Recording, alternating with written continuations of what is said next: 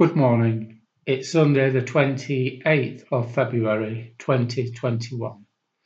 I'm Alec Parkinson, self supporting priest in the Northwest Parish. We continue with our reflection theme, Encountering God in the Wilderness. And today, the difference between what we want and what we need. Our reading is taken from Numbers chapter 11 verses 4 to 24 and 31 to 35. I've used the New Revised Standard Version of the Bible. The rabble among them had a strong craving, and the Israelites also wept again and said, If only we had meat to eat. We remember the fish we used to eat in Egypt for nothing the cucumbers, the melons, the leeks, the onions, and the garlic. But now our strength is dried up, and there is nothing at all but this manna to look at. Now the manna was like coriander seeds, and its colour was like the colour of gum resin. The people went around and gathered it, ground it in mills, or beat it in mortars, then boiled it in pots and made cakes of it. And the taste of it was like the taste of cakes baked with oil. When the dew fell on the camp in the night, the manna would fall with it. Moses heard the people weeping throughout their families, all at the entrances of their tents. Then the Lord became very angry, and Moses was displeased. So Moses said to the Lord, Why have you treated your servant so badly?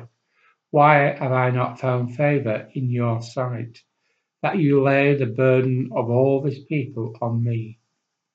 Did I not conceive all this people? Did I give birth to them, that you should say to me, Carry them in your bosom, as a nurse carries a suckling child, to the land that you promised on oath to their ancestors? Where am I to get meat to give to all this people? For they come weeping to me and say, Give us meat to eat. I am not able to carry all this people alone, for they are too heavy for me. If this is the way you are going to treat me, put me to death at once. If I have found favour in your sight, and do not let me see my misery. So the Lord said to Moses, Gather me seventy of the elders of Israel, whom you know to be the elders of the people, and officers over them. Bring them to the tent of meeting, and have them take their place there with you. I will come down and talk with them there, and I will take some of the Spirit that is on you and put it on them, and they shall bear the burden of the people along with you, so that you will not bear it all by yourself.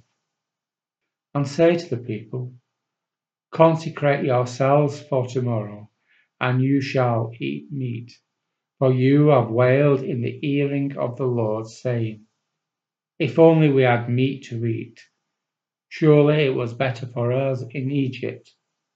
Therefore the Lord will give you meat, and you shall eat. You shall eat not only one day, or two days, or five days, or ten days, or twenty days, but for a whole month, until it comes out of your nostrils and becomes loathsome to you, because you have rejected the Lord who is among you. And you have wailed before him, saying, Why did we ever leave Egypt? But Moses said, the people I am with number 600,000 on foot. And you say, I will give them meat that they may eat for a whole month. And there enough flocks and herds to slaughter for them? Are there enough fish in the sea to catch for them? The Lord said to Moses, Is the Lord's power limited? Now you shall see whether my word will come true for you or not. So Moses went out and told the people the words of the Lord. And he gathered seventy elders of the people and placed them all around the tent. Then a wind went out from the Lord, and it brought quails from the sea and let them fall beside the camp, about a day's journey on this side and a day's journey on the other side, all around the camp, about two cubits deep on the ground. So the people worked all that day and night, and all the next day, gathering the quails. The least anyone gathered was ten omers, and they spread them out for themselves all around the camp. But while the meat was still between their teeth, before it was consumed, the anger of the Lord was kindled against the people, and the Lord struck the people with a great plague. So that place was called Kibroth Athavar, because they buried the people who had the craving. From Kibroth Athavar, the people journeyed to Hazeroth. Here ends the reading. How many of us are complaining during this period of lockdown? We are unable to meet up with family and friends, not able to go for a meal out, or even getting away for a short break or holiday. The list could go on. We all know someone who complains all the time. This person is never happy. They always seem to have something very negative to say. However, the struggle to be content isn't a new concept. Thousands of years ago, God's people had to fight the same battle we do today. In our reading today, God promises to save Israel from hardship and slavery in Egypt, and he made good on his promise. In Exodus 15, the Israelites sang to God thanking him for rescuing them. They were full of excitement for their next journey. And so we pick up in Numbers where Exodus leaves off, following Israel's journey to the Promised Land. The journey isn't easy. Often the same is true for us. When God opens the door to a new adventure or opportunity for us, it does not mean everything will work out perfectly. The Israelites asked for food in the desert, and God literally rained down bread from heaven. However, over time, the miraculous became mundane. The Israelites began to complain. They wanted meat. They remembered the fish they would eat for free whilst slaves in Egypt, and all the fruits and the vegetables. But now all they ever got was manna. Sometimes we can be like the Israelites, complaining we can't have the things we used to have.